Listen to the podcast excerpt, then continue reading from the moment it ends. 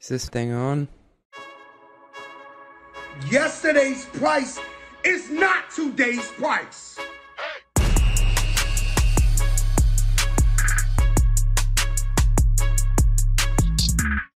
Sebastian, my friend, welcome back to the podcast. Hey, CJ, great to be back.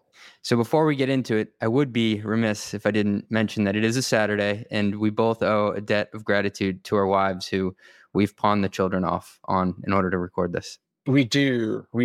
My wife was like, what is so important that you got to do a podcast on a Saturday afternoon? I was like, competitive moats. We have to do it. The people have been calling for it. There you go. They're so elusive. You can only catch them on Saturdays. Got to catch them all. All right, let's jump in here. So broad question, but just give it to me. Why do competitive moats matter? Ultimately, when we think about the ability for a company to create value, it's going to come down to the company's ability to generate margins in the long term that are in excess of the cost of capital. And I think in the absence of any moats that would allow you to durably create those excess margins, your margins will essentially asymptote towards the cost of capital, and any incremental value will be competed away over time. So that's ultimately at the highest level, very theoretically speaking, why it matters. So you're saying over time, it impacts long-term returns? Yeah. And the benefits that come out of competitive moats, I've heard them thrown around a couple times, but ability to charge higher price, produce at a lower cost, what else strikes you as a benefit of having a competitive moat? You'll see that a lot of what I think we're going to talk about, I very openly steal and borrow from a book that, I hope you have read and, hopefully a lot of your listeners will read after this. It's the Seven Powers book. And we'll probably talk about the different modes that the book describes. They coin them sort of these seven powers. And then for each of them, there's essentially the notion of a benefit that a company has when it has one of those modes, and then a barrier that prevents somebody else from quickly catching up on that front. And the benefit typically comes in either the form of the ability to charge higher costs, or higher prices rather, and generate higher revenue as a result, or offer something at a lower cost. That's typically the benefit that one of these modes might award you. And I'm sure we'll talk through the different modes, be it switching cost or scale economics or process power and things like that. But there's always some level of benefit to it. And then there needs to be some ability to actually keep others from catching up with that power, and some kind of barrier needs to exist. And for each situation, that will be something different. But again, there needs to be some ability to actually keep that power to yourself to some extent. Well, I hate to jump around on you, but now you've got me all excited here, Sebastian, on competitive moats. I would love to just go through one by one what they are, because I'm trying to almost bucket them here. And I don't know if it's exactly analogous to the Seven Powers, which, by the way, I always get confused with Porter's Five Forces, and I just act like they're the same. Sebastian, hit me rapid fire. What are the seven different competitive moats? I'm going to be borrowing and stealing again, as I said, from Seven Powers. So we'll start with scale economies, network economies, counter-positioning, switching cost, branding, a cornered resource, and then process power. So those are the seven. Got it. Can we go through them one, and maybe you can just give an example of either like a company or a service that you think addresses it? Absolutely. Let's start at the top of the list again. Scale economies. One of the prime examples would be something like Amazon, actually both on the AWS side as well as on the e-commerce side. Essentially the idea that with scale, that next incremental unit can be produced or distributed at a lower price. And it's very, very difficult to catch up with that for sort of that next person that might want to compete with you. Network economies, that's something we talk a lot about with consumer businesses, though they exist certainly in enterprise businesses as well. So network effects, one of the most classic examples would be something like Facebook. If your friends aren't on it, you aren't going to get a lot of benefit from it. That incremental user that comes on the platform actually improves or increases the value of the network for everybody. Counterpositioning is a really interesting one, because I think it's actually one that for new entrants is super critical, and one of the few that you might actually have from the get-go versus something that has to be developed over long periods of time. Both scale economies and network economies, you don't really necessarily have from the get-go, but you almost have to be at scale to have them definitionally. Counterpositioning is a little different. And given I come from the SaaS and software world, I always like to refer to sort of that shift from, on-premise to cloud and from perpetual to subscription. The new vendors that come in with the cloud and subscription approach took a fundamentally different business model than the existing vendors prior to them, and actually one that was very, very hard for the existing incumbents to quickly replicate without temporarily, at least, harming their own business, right? And that's why you saw, obviously, when some of the large public companies, the Adobes of the world and others, went through that subscription transition, it was actually a pretty painful period of time for them to do so. And many didn't make that switch. But that's sort of one example of the counter-positioning. Switching costs, I'd say another one that we in the software world think a lot about. Yeah, if we talk about what ERPs are still being used today, it's essentially still SAP and Oracle everywhere.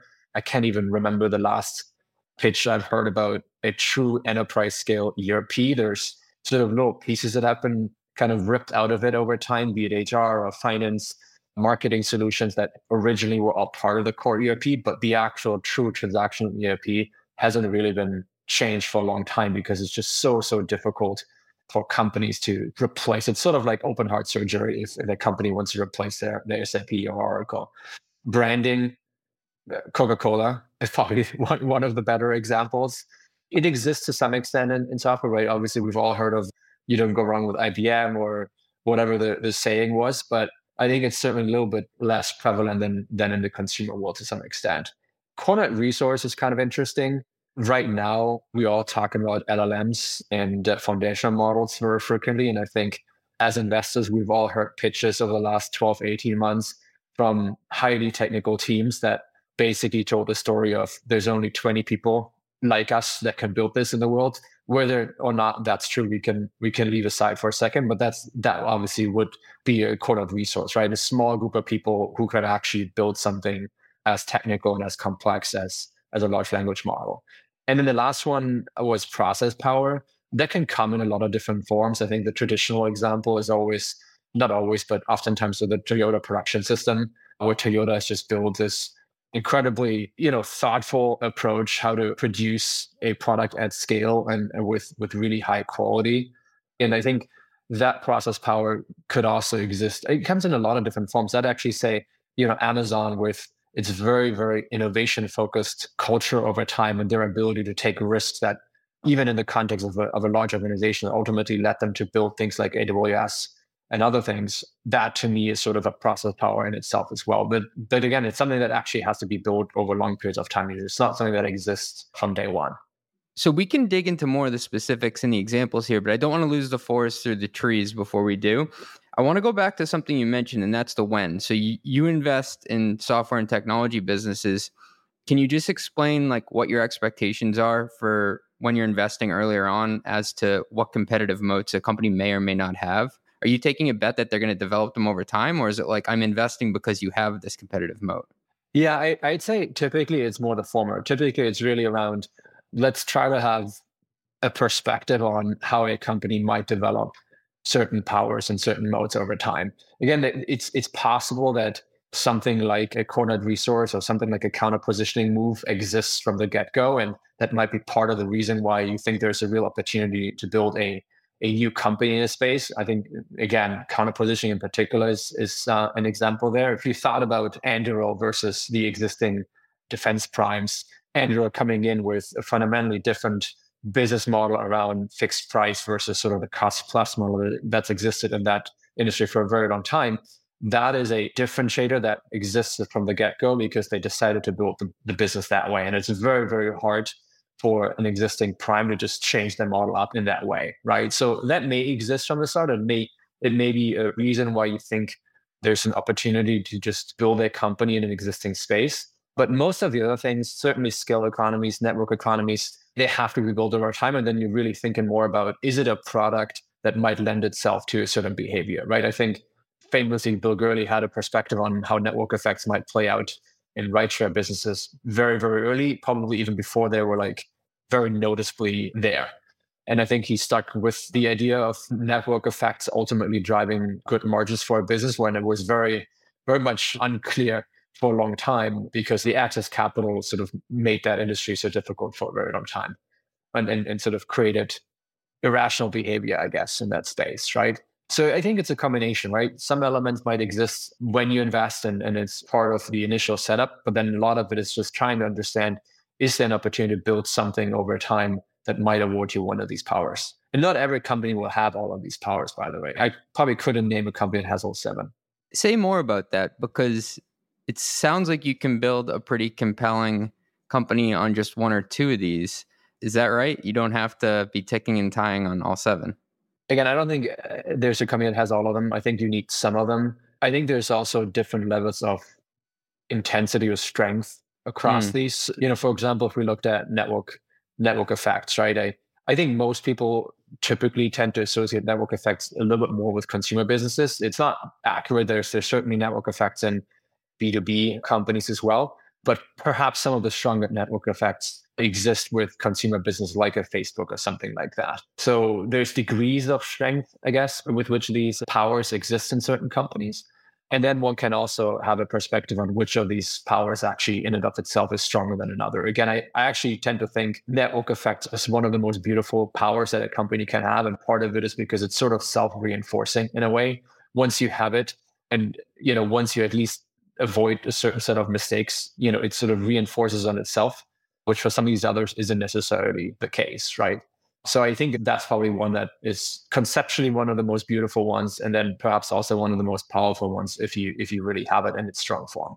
And you answered the question I was going to ask next, which is if you had to stack rank them is in just relative order, were there one or two that jumped to the top? And it sounds like network effects is definitely one that stands out. Yeah, I think that one stands out. You know, I think branding is one that's very hard to replicate when you have it in its strongest form. And again, one that you do have to nurture, but there's probably at this point certain brands that have created durability that the incremental investment in it is probably not as high anymore to some extent. But branding, again, at least for me in the enterprise world, tends to be slightly less relevant perhaps versus some of the consumer spaces. And would you say all of these competitive moats are relevant to both B2B and B2C businesses? I think you can find cases for each of them.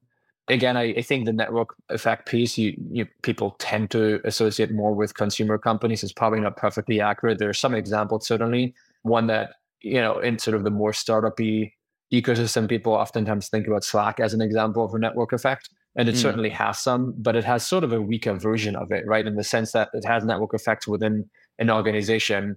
If we are both working at the same company and you join Slack, that's a benefit for me, makes the experience of the product so much better. If our 5 colleagues join it, it's even better. But it doesn't tend to have necessarily network effects across organizations, right? And I know there was always the hope that eventually that would happen. There's not a whole lot of sort of between company communication that happens via Slack. And so it's sort of a weaker version of a network effect, perhaps. That's a really good example. Sebastian, this is one right down the fairway. What's Google's competitive moat? Another article that we should all read at some point is this aggregator theory by Ben Thompson. And Google is a very, very classic example of what he would call an aggregator. The idea is that if you split the market into supply, distribution, and sort of the consumption side, companies that are able to basically integrate two of those pieces are typically able to capture a lot of value. And in a lot of cases, historically, the integration was more on the supply and the distribution side. And then some of these internet companies that were created the past 20 plus years, they really started to get to a place where they started to aggregate the consumption side. And as a result, effectively commoditize the supply side.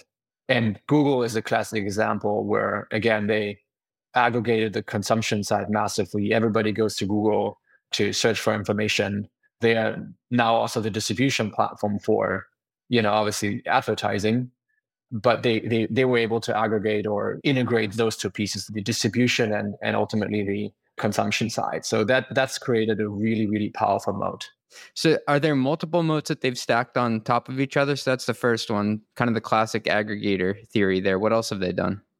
Yeah, I mean, it also has a classic network effect kind of benefit there where there's an underlying algorithm that obviously powers all the search. It gets better the more searches are being executed on the website. They've aggregated all the users. More and more searches are being sent, Google's direction. That improves the underlying engine. So there's a classic sort of network effect there too. And then certainly today, I would say there's a super strong brand with it. I mean, I can't even count how many times we're both using, let me just Google that. and maybe it will be replaced with, let me just chat GPT that or something like that. But at least for the past some number of years, it's all been about Google something. And so it's just a super strong brand. Packy McCormick had a funny tweet about this earlier today that, you know, you've made it when your noun or your name becomes a verb, like Googling or slacking someone. And then he made the joke, it's like Boeing, like you're just falling apart. So I do think there's some credence to the idea that, you know, your brand has made it when it becomes a verb. Yeah. Hey, thanks for listening. We'll be right back after a word from our sponsors. Well, you know what I always say, maintaining compliance is never complete, which is why most security and IT teams feel like they're always in audit purgatory. I'm there right now. But there is a solution, and it's easier than you think. Escape the infinite loop by using Thoropass's compliance and audit solution. Thoropass is the only solution using AI-infused technology and in-house auditors to take your team from start to stamp without leaving the platform. As a winner of multiple G2 awards, including top awards for usability and service, your team is in good hands with Thoropass. From onboarding with dedicated experts to audits from in-house auditors who know every aspect of your framework needs, you can have complete confidence in your Thoropass compliance journey. Thoropass is the only solution to offer audits for your most needed security frameworks. I'm talking HIPAA to HITRUST and SOC 2 to ISO 27001. Woo! If you need PCI, DSS, pen tests, or any other major compliance framework, Thoropass can hook you up. With Thoropass, you never need to worry again. Relax, we fix audits. Find more at thoropass.com. That's THOROPASS.com. Tell them your boy CJ sent you. They'll hook you up. Boom. So what about Amazon? And you had touched upon Amazon actually having very compelling competitive moats on both sides of their two businesses. You get the retail e-commerce side, and then you have the AWS hosting compute side. What are their competitive moats that they rely upon? Yeah, I mean, obviously now they benefit massively from scale effects on, again, both sides, both the distribution network that they've built, where they can now reach, you know, customers on the e-commerce side within hours when they order a product, and on the AWS side, you know, massive economies of scale around being able to offer compute and storage and other sort of critical infrastructure primitives at the lowest prices, essentially, or lowest prices. And then on both sides, they really own this really powerful platform now where, again, it has sort of some of these aggregator dynamics on the e-commerce side, for example, where they've aggregated the consumer. Everybody now goes to Amazon to buy pretty much everything they need in their day-to-day lives. And it's made it imperative for suppliers to be on the platform. So sort of the classic platform benefits that exist for companies like that on the e-commerce side. And then similarly, I would say at this point, AWS has almost become, or has certainly has become, this place where the developer goes for whatever infrastructure needs they might have, right? And they can buy the absolute sort of raw compute storage from AWS, but they also increasingly consuming a growing number of infrastructure services, and now also an increasing amount of, you know, SaaS services through the AWS platform, right? You know this from your experience at Snyk actually better than I do, I'm sure. I know that Snyk, security software company that you worked at before, had a very, very meaningful part of their bookings ended up coming through the AWS marketplace eventually, right? So again, on both sides, these classic sort of platform benefits or aggregator benefits that are created over time as they essentially aggregate the consumption layer or the consumer layer. I think I understand them, but counterpositioning is still throwing me off a bit. And you said you can do this at the start. Is that just basically the competitive moat of, I'm going to be a rebel to the way this is done, and it actually ends up working out?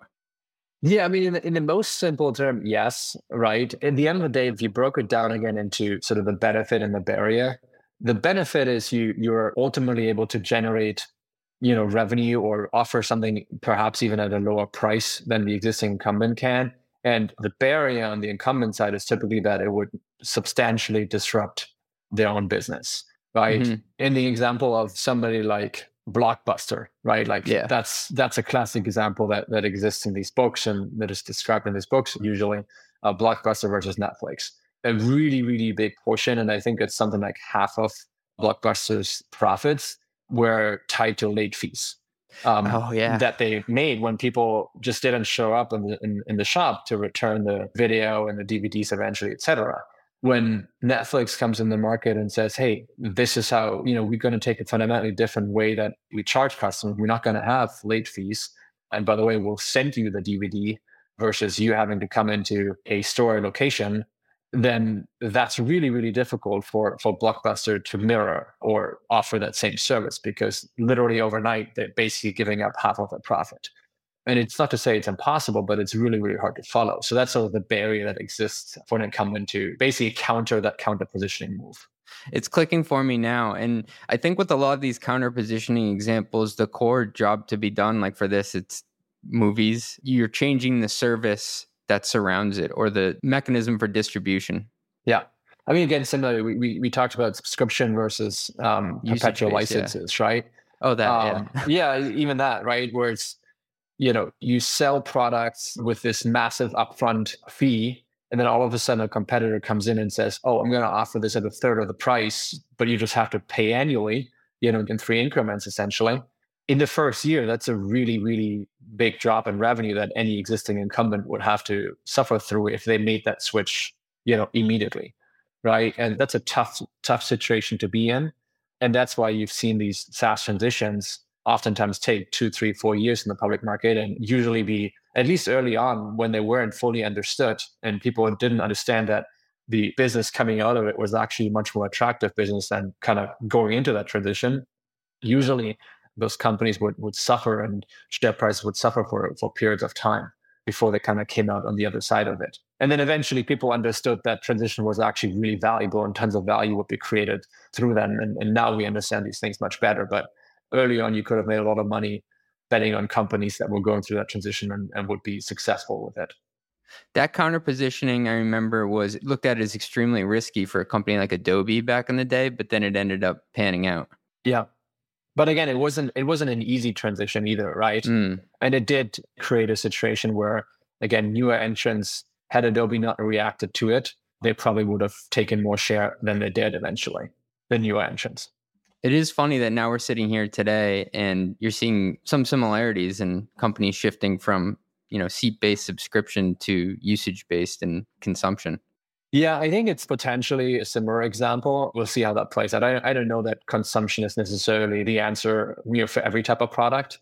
But yeah, clearly that's another attempt at basically disrupting an existing business model in some way and making it hard for the existing vendor to follow suit. Sebastian, you'd mentioned Blockbuster. It's always fun to kick around some companies that did have a competitive moat, but they got broken down. Who else comes to mind? Kodak is another good one that obviously got completely disrupted when digital photography showed up. And Kodak had basically made all of their money essentially off of not the cameras, but the film. And digital photography doesn't actually need films for obvious reasons. Yeah. But again, it was hard. Like you could have said, well, they should have just gone after digital photography, but it turns out there wasn't that much money to be made relative to their film business. So they essentially had to milk the film business as long as they could. And then eventually now it still exists in some capacity, but it's sort of like an enthusiast market and professional market or something like that, if at all. But certainly, mapped into smaller than it used to be. But again, that was a counter positioning that was really, really hard for them to actually do anything against. And in some cases, the right decision, I think it's easy to think that, in those instances, it's management teams that are ignorant and stupid, perhaps even, and they're just not seeing what's happening in the market around them. But I think in many of these cases, that would be way too simplistic. These management teams aren't stupid, right? Like they've built and led these really large companies for a very long time. But it's ultimately also a very cold calculus around, look, I can stay the course and keep doing my traditional business model for some number of years, and that's going to give me this amount of cash flows for the next 5-7 years, and then that's going to be that. But that's actually the better option than immediately now turning course and trying to catch up with this other thing that I may not catch, or this other thing that actually doesn't have nearly the market size that my old market used to have, right? So sure, there's instances where people actually fall asleep at the wheel and don't understand and realize the change that are going on around them. But I think there's also distinct cases where people do completely realize what's happening and they're thinking through the decision tree and ultimately realize, like, look, the best thing I can do right now is milk the existing market with the existing model as long as I can hopefully reinvest the capital or, you know, perhaps return to shareholders and, you know, give them some other way to invest that money. But yeah, I think it's too simple to say it's just people falling asleep at the wheel. I'm glad you brought that up, because I'm sure if we went back in time, people did not think the executives at Blockbuster were stupid when it was like part of the cultural lexicon to every Friday night. Everyone, I mean, I did in my childhood, you go and get a movie with your friends and candy and everything. That was just like a part of life. And they were one of the bigger companies in America back then. So maybe they made a couple of foot faults along the way, but we do kind of kick these companies once they get kind of broken down. Yeah. And I mean, obviously in that case, it also just required a huge belief.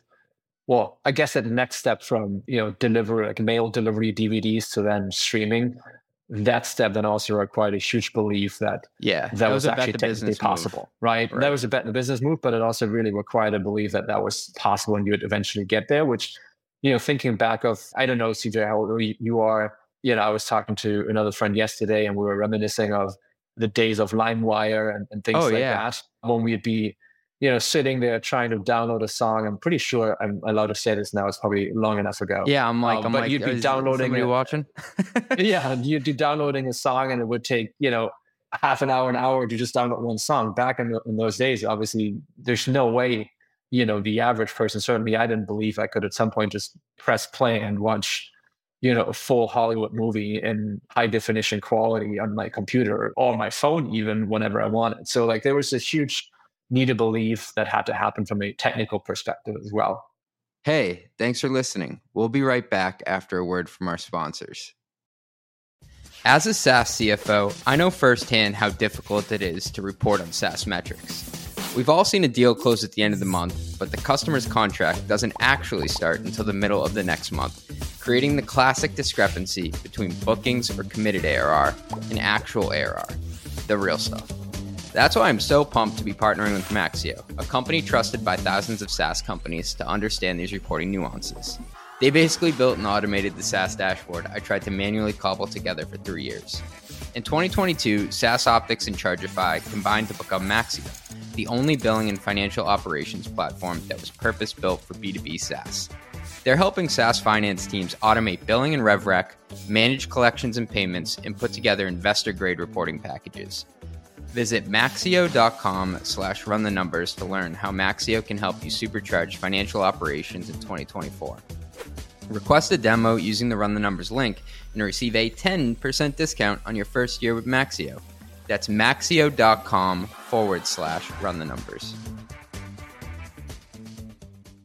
Reduce burn, extend runway, do more with less. Operational efficiency. These are all catchphrases that we know all too well because of the headwinds business leaders face in today's growth environment. Growth is now a battle, not a breeze. While teams are on the front lines fighting every day for top-line yardage, there are hidden savings opportunities right beneath their feet. That's where Tropic comes into play. Their procurement platform brings order and process to a historically decentralized and chaotic business function, purchasing and supplier management. Tropic serves as the front door for procurement that your entire company will want to use. By combining intake forms, pricing benchmarks, approval workflows, and supplier management all in one place, Tropic makes savings opportunities easy to find and act on. When you pour blood, sweat, and tears into revenue growth, doesn't it make sense to protect what you have fought for? Visit tropicapp.io, that's tropicapp.io, to learn how modern businesses are controlling spend to extend their runway. Your board will thank you.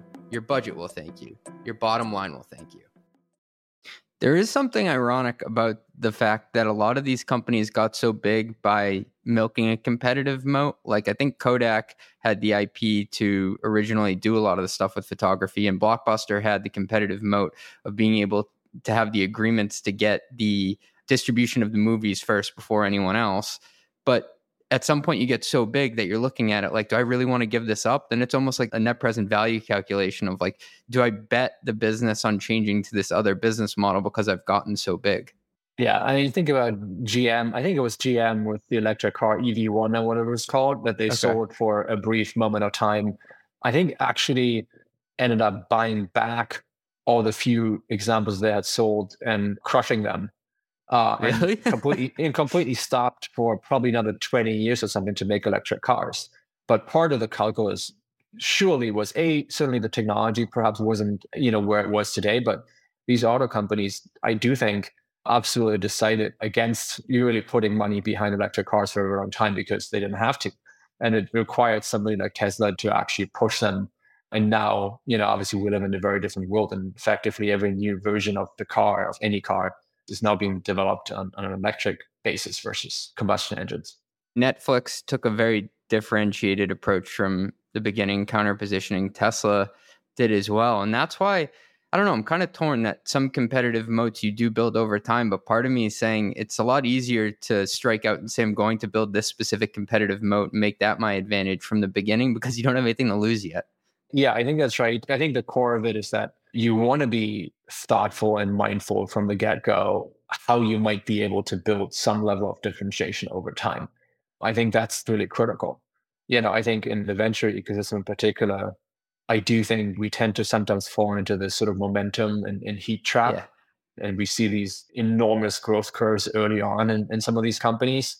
And it's just so easy to push aside any concern around long-term durability of that growth curve, long-term margins for that business.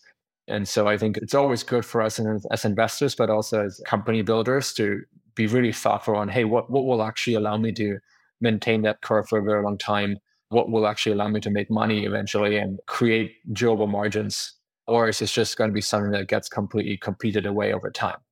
So before we gear towards a close and get into some non-tech examples, just for fun here, in your day-to-day, Sebastian, do you see anything coming across your desk thematically that you're saying this is a cool way that companies are using competitive moats? We're living in this age of everything seems to just be going faster with large language models and the like. Are you seeing anything that you're saying this is a cool competitive motor approach?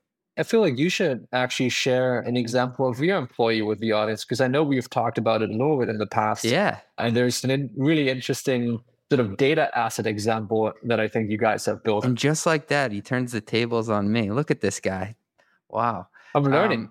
The company that I work at, PartsTech, our competitive moat is the deep data catalog that we have. So we've gone out and got all the part and fitment information from 5,800 different manufacturing brands and aggregated that into a catalog and used machine learning and models to basically take that data and organize it in a way that you can query it for any automobile in the world. And so there are only a handful of these data catalogs in North America, but it takes a very long time to aggregate that. So I kind of look at the company like it had two lives almost. It had this build-up stage where you were trying to aggregate all this data or build this competitive moat. And then you have the venture back stage where you can actually start to monetize on top of that and build a sales force and build a product. And so we look at data in a lot of ways as our secret sauce. We say you can try to copy it, but we have a 5 to 7 year head start on building this out.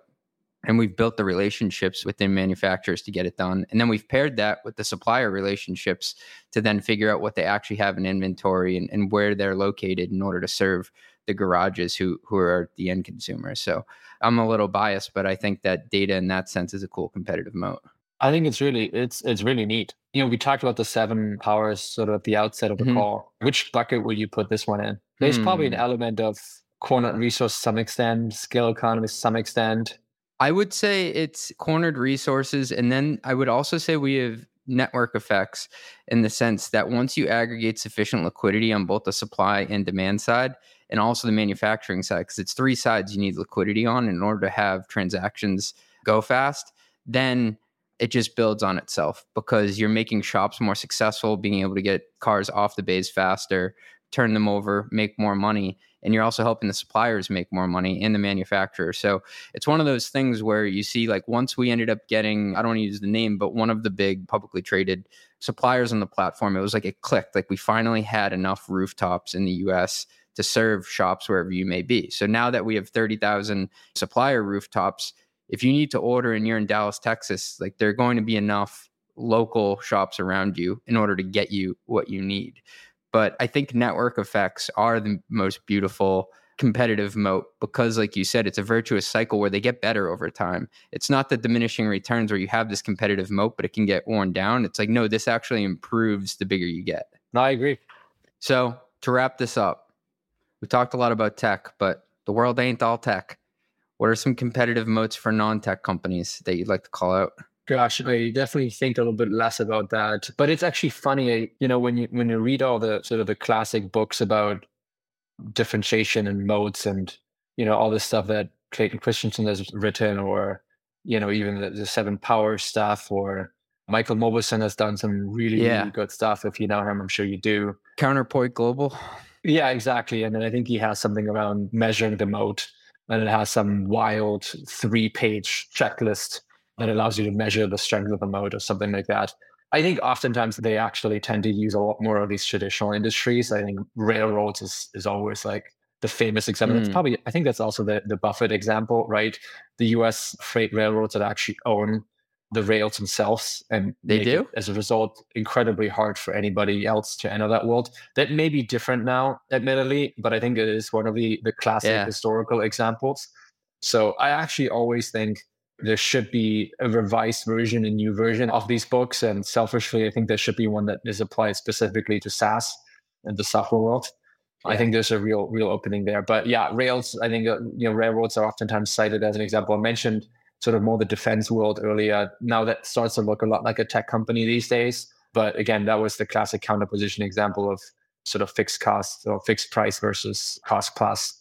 Yeah, I think there's lots of those examples.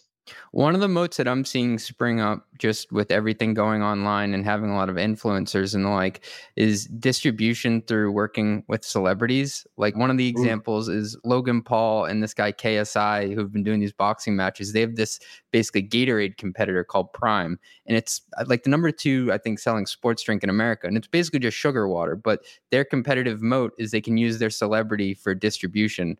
And, I don't know. That's just an evolution of these moats that I'm seeing. Yeah, I don't even know what to say about that stuff. I also saw now you can get White Claw without alcohol, which somebody aptly said, "Isn't that LaCroix?" So, I don't know. I don't quite know what to make of that, but yeah, I am a huge fan of sparkling water, though that market is interesting. Yeah, you know, clearly there's some element of branding. And again, I actually call that resource as well, right? If you're basically getting that one celebrity, there's no way to have a second version of it, right? And now they're not completely infungible. Like there are, you know, I don't know, Logan Paul, there's probably some other YouTube personality that is similarly exciting in some ways, but it's not completely fungible in that way. Cool. Well, I think that's a good spot to wrap. Sebastian, anything else you want to leave the listeners with before we go relieve our families and play with the kids? No, this was fun as always. Go read Seven Powers. We should all do it. And keep listening to CJ's podcast. Oh, there you have it. And give us 5 stars. Hey, thanks, man. It's always fun to jam out with you. Likewise. See you soon. Roll the credits, producer Natalie. Run the Numbers is part of the Turpentine Podcast Network. It is produced by Natalie Torin and edited by Justin Golden. Album artwork by Some AI Thing. Yelling and intro by Fat Joe. If you made it this far, please give us 5 stars. I really need this.